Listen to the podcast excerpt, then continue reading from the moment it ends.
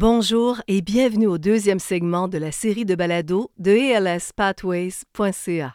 Dans le dernier balado, nous avons passé en revue les éléments fondamentaux de la SLA en répondant à des questions telles que qu'est-ce que la SLA exactement? Comment affecte-t-elle votre corps? Quels sont les signes et les symptômes fréquents de la SLA? Et qui sont les personnes les plus susceptibles de recevoir un diagnostic de SLA? Si vous avez manqué ce balado, assurez-vous de l'écouter après tout, la première étape visant la prise en charge de la SLA consiste à connaître votre maladie. C'est précisément ce dont nous allons parler aujourd'hui. Comme toujours, n'oubliez pas que les informations et les conseils présentés dans ce balado sont de nature générale et ne sont pas destinés à remplacer un entretien avec vos prestataires de soins. Si vous avez la moindre question ou la moindre inquiétude concernant votre problème médical, communiquez avec votre équipe de soins. Alors, vous ou l'un de vos proches avez reçu un diagnostic de SLA. Et maintenant, à quoi pouvez-vous vous attendre? Comment devriez-vous vous préparer? Et à qui devriez-vous vous adresser pour obtenir de l'aide et des conseils?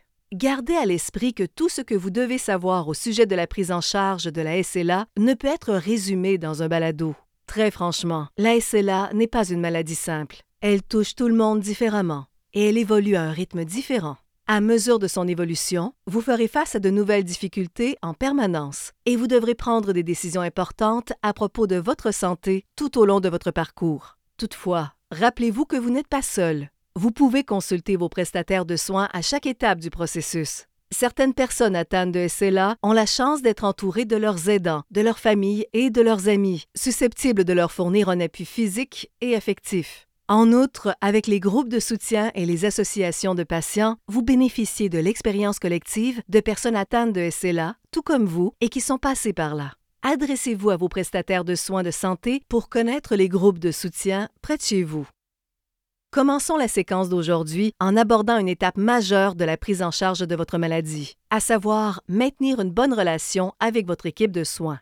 Songez à vos expériences passées. Si vous avez eu un problème cardiaque particulier, votre médecin vous a peut-être orienté vers un cardiologue. Si vous avez connu des problèmes gastriques, peut-être avez-vous consulté un gastroentérologue. Le même concept s'applique à la SLA. Contrairement à bon nombre de maladies qui touchent une partie ou une région particulière du corps, la SLA peut affecter des muscles situés dans l'ensemble du corps. Les muscles de vos jambes qui sont responsables de la motricité, les muscles de votre poitrine qui contrôlent la respiration, les muscles de votre bouche et de votre gorge qui vous permettent de mâcher et d'avaler, etc. Certains spécialistes œuvrant dans chacun de ces domaines ont une connaissance approfondie et une certaine expérience de ces symptômes, en particulier chez les personnes atteintes de SLA. Ces experts forment votre équipe clinique. En plus de travailler avec votre médecin des soins primaires ou votre neurologue, une clinique pluridisciplinaire offre l'avantage de collaborer avec un certain nombre de spécialistes différents, tous réunis au même endroit. Vous pouvez trouver plusieurs de ces spécialistes dans une clinique de la SLA. Ici, les prestataires de soins représentant plusieurs disciplines collaborent pour établir un plan de soins personnalisé afin de combler vos besoins uniques. Parmi les experts disponibles dans une clinique de la SLA figurent des neurologues spécialisés dans les maladies touchant le système nerveux. Généralement, les neurologues confirment le diagnostic de SLA, mènent des suivis réguliers et vous font part de stratégies pour prendre en charge la maladie des diététiciens ou nutritionnistes qui peuvent recommander des régimes alimentaires spécifiques afin que vous obteniez les nutriments et la quantité de calories adaptées. Des inhalothérapeutes qui vous accompagneront à mesure que les muscles intervenant dans la respiration s'affaiblissent, vous donnant ainsi de plus en plus de mal à respirer. Des orthophonistes qui peuvent vous aider à gérer les troubles de l'élocution et vous enseigner des techniques pour préserver votre voix et votre aptitude à vous exprimer des travailleurs sociaux qui ont pour objectif de déterminer vos besoins sociaux et affectifs et de trouver des solutions pour vous aider à répondre à ces besoins. Des physiothérapeutes ou physiologistes qui peuvent recommander des exercices susceptibles de vous aider à rester fort, souple et mobile aussi longtemps que possible. Des physiatres qui sont spécialisés dans les stratégies de réadaptation et peuvent recommander des techniques pour maintenir une fonction maximale et une certaine qualité de vie des ergothérapeutes qui peuvent vous enseigner de nouveaux moyens de réaliser les activités du quotidien et vous informer sur l'équipement ou les technologies qui pourraient améliorer votre mobilité. Des psychiatres ou des psychologues qui offrent un milieu rassurant afin que vous puissiez exprimer votre ressenti et vos émotions et confèrent un appui affectif et psychologique au cours des étapes de la maladie. Des conseillers spirituels qui écouteront vos inquiétudes et vos sentiments, tout en vous apportant un soutien spirituel pendant les crises émotionnelles et physiques. Ce type de soins personnalisés et pluridisciplinaires offre non seulement un confort, mais la recherche a démontré que ces centres peuvent aussi améliorer le bien-être mental et social et contribuer à prolonger votre durée de vie. Les cliniques de la SLA sont situées partout au pays. Adressez-vous à vos prestataires de soins ou consultez le site Web de la Société canadienne de la sclérose latérale amyotrophique https www.als.ca fr pour savoir s'il y a une clinique de la SLA dans votre secteur.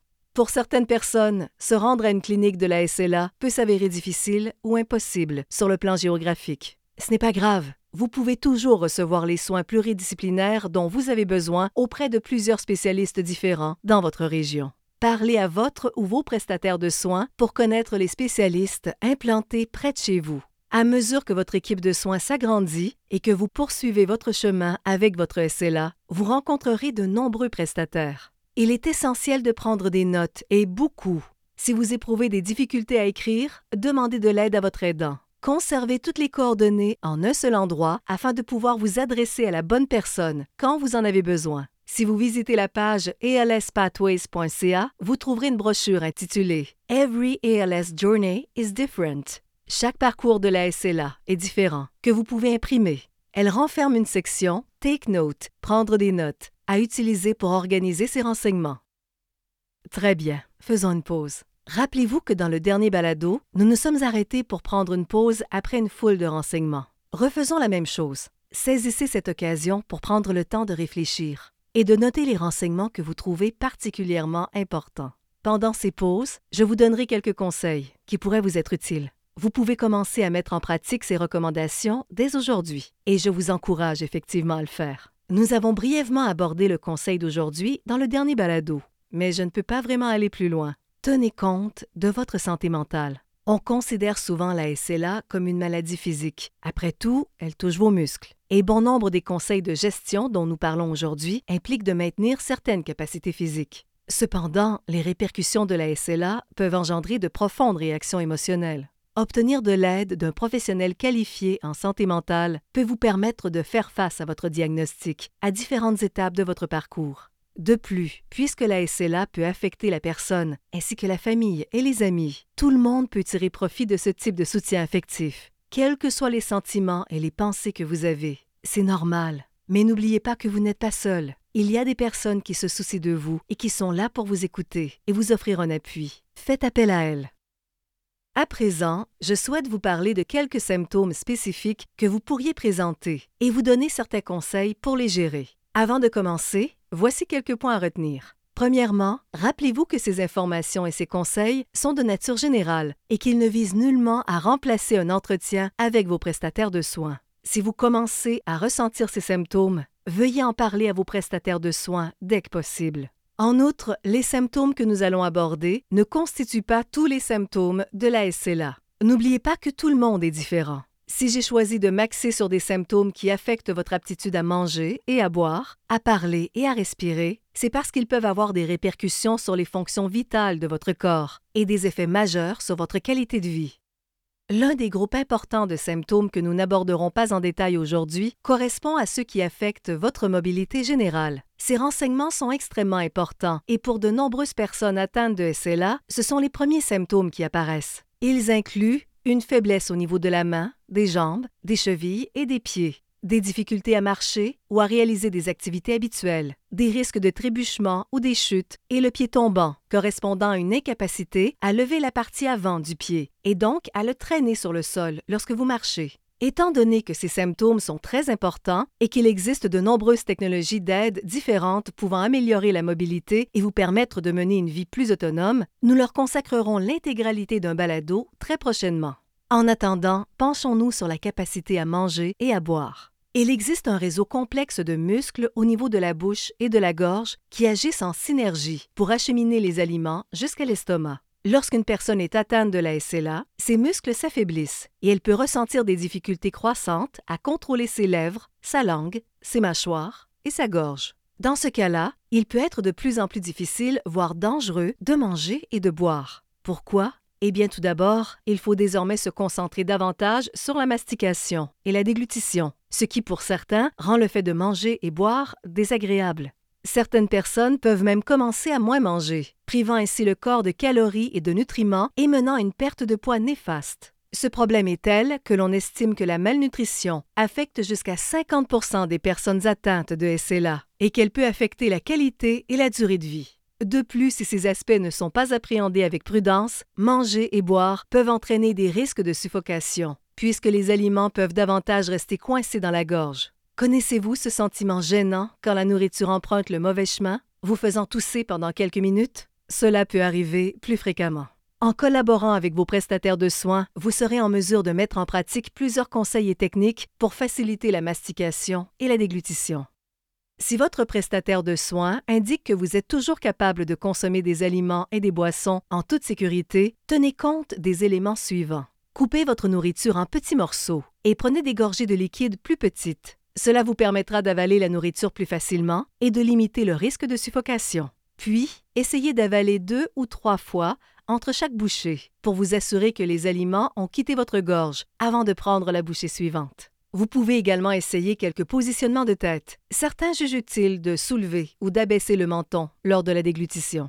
En ce qui concerne la nourriture, les aliments solides, qui sont durs, secs ou friables, sont plus difficiles à avaler et peuvent poser un risque de suffocation. Pour assurer votre sécurité, vous pouvez humidifier les aliments secs avec des sauces, du beurre ou de l'huile. Prenez une gorgée d'eau entre les bouchées. Si vous le souhaitez, essayez de manger les aliments en purée. Avec quelques petites expérimentations et recherches rapides de recettes sur Internet, vous pouvez réaliser des repas savoureux, nourrissants et riches en vitamines. Par ailleurs, évitez de consommer de la nourriture qui allie des aliments solides et des liquides, comme les céréales et les soupes avec des morceaux. Essayez de manger des aliments ayant des consistances semblables. Maintenant, prenons quelques instants pour parler des liquides. Croyez-le ou non, les liquides peuvent être plus difficiles à avaler que les aliments, car ils passent rapidement de la bouche au pharynx. Le conduit est relié à l'œsophage. Ainsi, votre corps peut parfois avoir des difficultés à coordonner le processus. En mélangeant les liquides à des produits épaississants, vous pouvez ralentir ce mouvement adressez-vous à vos prestataires de soins pour connaître les agents épaississants disponibles dans le commerce, ainsi que les ingrédients courants et utiles que l'on peut trouver chez soi. Enfin, demandez-leur de vous parler des techniques pour contrôler la salivation excessive. La salivation excessive peut non seulement engendrer un inconfort, mais elle est également une cause fréquente de suffocation, notamment au cours des repas lorsque la production de salive augmente naturellement.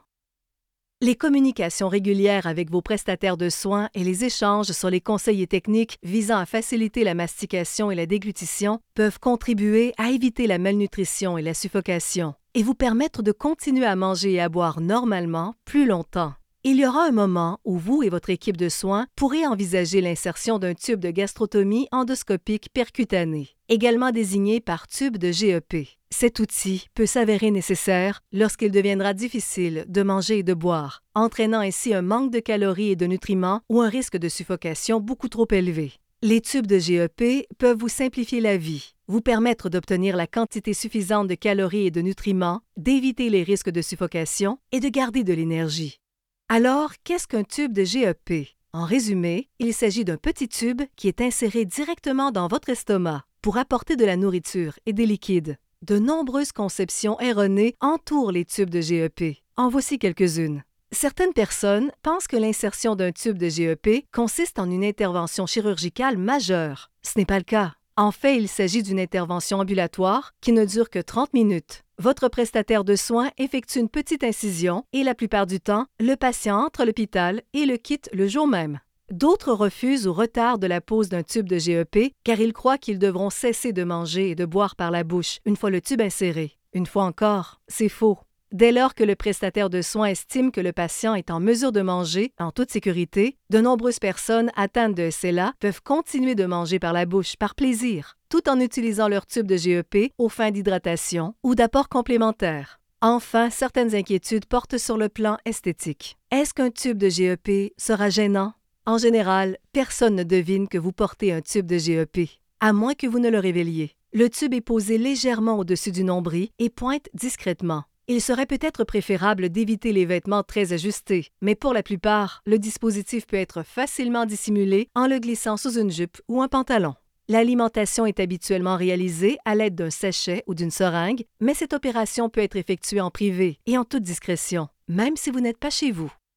Voilà, l'insertion d'un tube de GEP, facilement dissimulable, est une opération de routine qui dure environ 30 minutes et ne remplace pas totalement l'alimentation par la bouche. La majorité des prestataires de soins de santé recommandent l'insertion d'un tube d'alimentation au plus tôt, avant que cette procédure devienne absolument indispensable, afin que vous ayez plus de temps pour vous adapter et vous rétablir. À présent, parlons élocution. Certains des muscles de votre bouche vous permettant de mâcher et d'avaler vous donnent également la capacité de parler. La SLA peut affaiblir ces muscles et ou les contracter, limitant ainsi votre capacité d'élocution. On appelle souvent ce symptôme la dysarthrie. Les symptômes liés aux troubles de l'élocution sont subtils et souvent négligés. Il est donc crucial de rester attentif aux diverses difficultés à parler que vous pourriez rencontrer. Votre capacité d'élocution s'est-elle affaiblie? Avez-vous du mal à articuler ou à vous faire comprendre? Éprouvez-vous des difficultés à gérer l'intensité, le ton ou le rythme de votre voix? Le son de votre voix s'affaiblit-il? Avez-vous des difficultés à prononcer certains mots ou certains sons? Votre voix devient-elle nasillarde? Éprouvez-vous des difficultés à tenir de longues conversations? Si vous avez répondu oui à l'une de ces questions, vous devez en parler avec votre prestataire de soins dans les plus brefs délais. Il existe de nombreuses technologies et aides à la communication disponibles pour soutenir l'élocution. Mais commençons par quelques conseils et techniques que vous pouvez mettre en pratique pendant les conversations. Concentrez toute votre attention sur votre élocution. N'essayez pas de manger, de boire ou de faire autre chose en parlant. Exprimez-vous lentement et attentivement, en prononçant toutes les syllabes des mots. Répétez les mots si nécessaire. Prenez des pauses souvent afin d'économiser votre énergie pour parler plus fort. Utilisez des gestes et l'expression faciale pour faciliter la transmission de vos pensées. Utilisez des synonymes à la place des mots difficiles à prononcer. Ces conseils peuvent vous aider à projeter votre voix de manière temporaire et à parler plus clairement, mais avec le temps, l'expression orale pourrait devenir plus compliquée. Heureusement, il existe tout un domaine consacré à aider les personnes à communiquer lorsque leur élocution est limitée ou qu'elles ne peuvent plus s'exprimer. Ces stratégies et technologies d'assistance sont collectivement appelées modes de communication alternative ou augmentative, ou CAA pour faire court. Au niveau le plus fondamental, la communication augmentative concerne les personnes qui peuvent toujours parler, mais qui ont une capacité limitée ou qui éprouvent des difficultés à se faire comprendre. En revanche, la communication alternative vise celles qui ont perdu toute aptitude à s'exprimer clairement.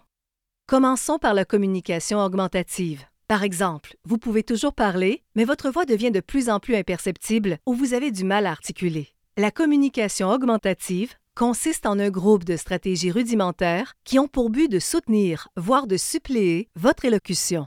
Ces stratégies peuvent comprendre la rédaction à l'aide d'un stylo et de papier ou l'utilisation d'un tableau blanc si vous n'avez pas perdu la fonction de votre main. Certaines personnes atteintes de SLA préfèrent écrire le sujet d'une conversation avant de commencer à parler afin de mettre l'auditeur dans le bon état d'esprit et qu'il puisse mieux comprendre ce qui est dit. Il existe également des tableaux d'illustration ou de symboles. Ce sont tout simplement des tableaux contenant des images qui représentent des tâches courantes ou des demandes. Vous pouvez économiser votre souffle et simplement montrer l'image de nourriture si vous avez faim, par exemple. Avec la communication augmentative, il n'existe pas de panacée. Avec l'aide de votre prestataire de soins et de vos aidants, il peut être utile d'essayer de cibler la méthode qui répond le mieux à vos besoins.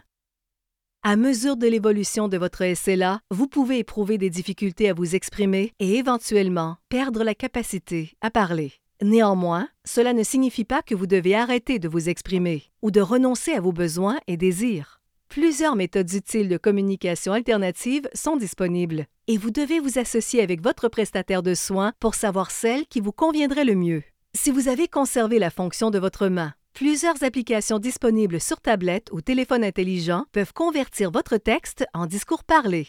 Il vous suffit de saisir ce que vous souhaitez dire et une voix de synthèse, comme celle des GPS, dictera vos mots. Puis, il y a les banques vocales et les banques de messages, qui constituent des techniques fréquentes et majeures pour les personnes atteintes de SLA. En d'autres termes, ces deux types de banques contiennent un processus d'enregistrement de messages et de sons vocaux aux fins d'utilisation ultérieure. Il est essentiel de vous en charger à un stade précoce de votre maladie, avant que votre voix ne commence à se détériorer, afin de préserver la reproduction la plus claire de votre voix. Il y a une différence considérable entre la banque vocale et la banque de messages. En ce qui concerne la banque vocale, vous enregistrez plusieurs mots et phrases différents. Puis ces échantillons de votre voix sont importés dans un synthétiseur vocal qui crée une version synthétisée de votre voix. Avec l'évolution des technologies, les échantillons de banque vocale semblent de plus en plus naturels. Quant à la banque de messages, en revanche, vous enregistrez des expressions, des phrases ou des déclarations importantes. Par exemple, un message pour dire à quelqu'un que vous l'aimez, votre blague préférée ou des demandes fréquentes. Ensuite, à l'aide d'un synthétiseur vocal, ces séquences audio sont lues mot pour mot à partir du message sélectionné. Le principal avantage de la banque de messages est qu'elle utilise votre voix, de sorte que les messages paraissent très naturels. L'inconvénient, bien sûr, est que contrairement à la banque vocale, vous ne pouvez sélectionner que des séquences audio qui ont été enregistrées au préalable.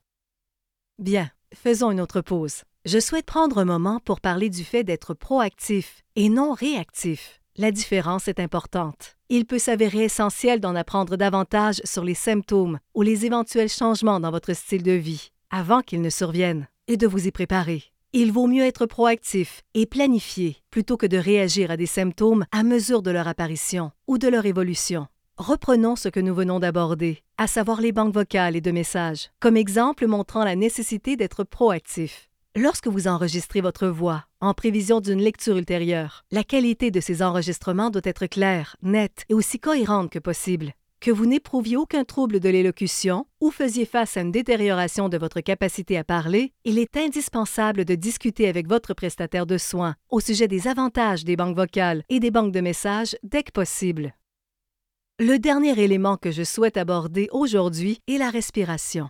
Un grand muscle en forme de dôme, connu sous le nom de diaphragme, se trouve au niveau de votre poitrine et sépare vos poumons de votre estomac. Le diaphragme et d'autres muscles pectoraux sont responsables des mouvements d'inspiration et d'expiration effectués par les poumons. Lorsque vous inspirez, les muscles se contractent ou se resserrent pour aspirer l'air dans les poumons. Lorsque vous expirez, ces muscles se détendent. Vous le sentez? On appelle ce processus la ventilation. En cas de SLA, le diaphragme et d'autres muscles respiratoires s'affaiblissent et doivent redoubler d'efforts pour fournir de l'oxygène au corps et évacuer le dioxyde de carbone. Quand les muscles respiratoires sont affaiblis, le patient ne peut généralement pas satisfaire à la demande. Ainsi, il est logique que l'un des premiers problèmes respiratoires soit l'essoufflement. Vous pouvez également commencer à ressentir des difficultés à respirer lorsque vous êtes allongé sur le dos. Quand vous êtes couché, par exemple, votre diaphragme doit repousser le contenu de votre estomac loin de votre poitrine à chaque contraction, augmentant ainsi l'effort requis pour chaque souffle. Il se peut que vous ressentiez de l'agitation ou des essoufflements, comme vous pouvez l'imaginer. Cela peut entraîner des troubles du sommeil. Votre prestataire de soins peut recommander certaines techniques susceptibles de vous aider à respirer plus facilement et de manière plus autonome. Gardez votre énergie. Vous pouvez économiser votre énergie en vous reposant entre les activités et en espaçant les tâches intenses, comme prendre votre bain, vous habiller et manger. Essayez de limiter le nombre de pas inutiles et planifiez vos mouvements. Asseyez-vous quand vous le pouvez.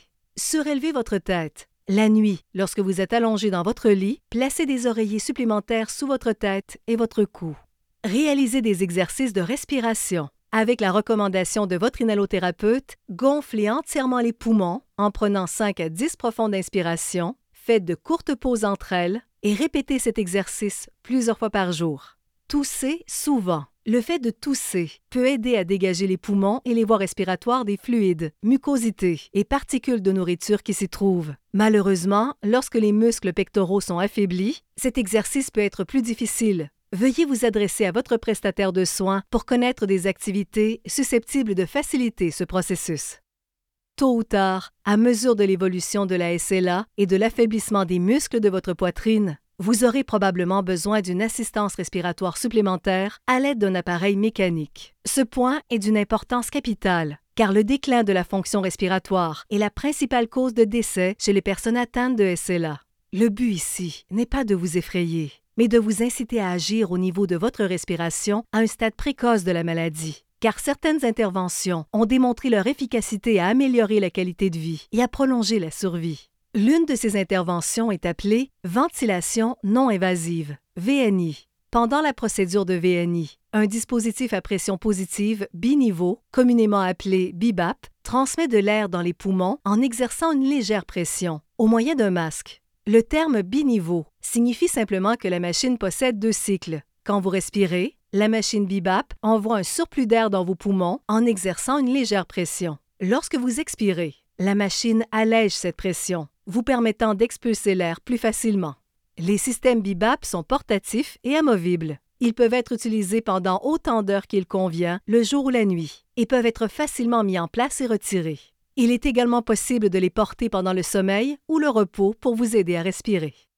Enfin, à mesure que la fonction respiratoire continue de s'affaiblir, vous et votre prestataire de soins pouvez envisager la nécessité d'une ventilation invasive. Bien que la ventilation non invasive confère un soutien à vos muscles respiratoires, la ventilation invasive fait tout le travail pour eux. La première étape d'une ventilation invasive consiste en une trachéotomie, une procédure selon laquelle un tube est inséré dans la trachée au moyen d'une ouverture pratiquée par chirurgie. Le tube est ensuite relié à une machine, un ventilateur, qui souffle de l'air dans les poumons. L'avantage d'une ventilation invasive est qu'elle offre une fonction musculaire respiratoire bien plus normale que la ventilation non invasive et permet de prolonger la durée de vie. Toutefois, elle nécessite des soins beaucoup plus importants de la part des aidants et des prestataires de soins et peut affecter votre capacité à parler. Arrêtons-nous là un instant. Je sais que tout ceci peut être accablant et effrayant, surtout si vous avez reçu un diagnostic de SLA récemment. Mais il peut être utile d'être prêt plutôt que mal informé. Un peu plus tôt dans ce balado, nous avons mentionné que vous n'êtes pas seul. Les prestataires de soins ainsi que votre famille, vos amis et les aidants sont là pour vous offrir un appui physique et affectif tout au long de votre parcours. Pour ce qui est du dernier conseil du jour, je tiens à discuter d'un canal de soutien supplémentaire, les nombreuses ressources à l'intention des patients qui sont mises à votre disposition. Outre la collaboration avec une clinique ou un centre de SLA, de nombreux endroits proposent d'autres renseignements sur la maladie et un appui en ligne et dans l'ensemble du pays. Certains groupes de patients et de programmes offrent un vaste éventail de services. Il existe également des groupes de défense des patients, des organismes à but non lucratif et de bienfaisance, entre autres, pour en apprendre davantage sur les recherches en cours ou à venir portant sur la SLA.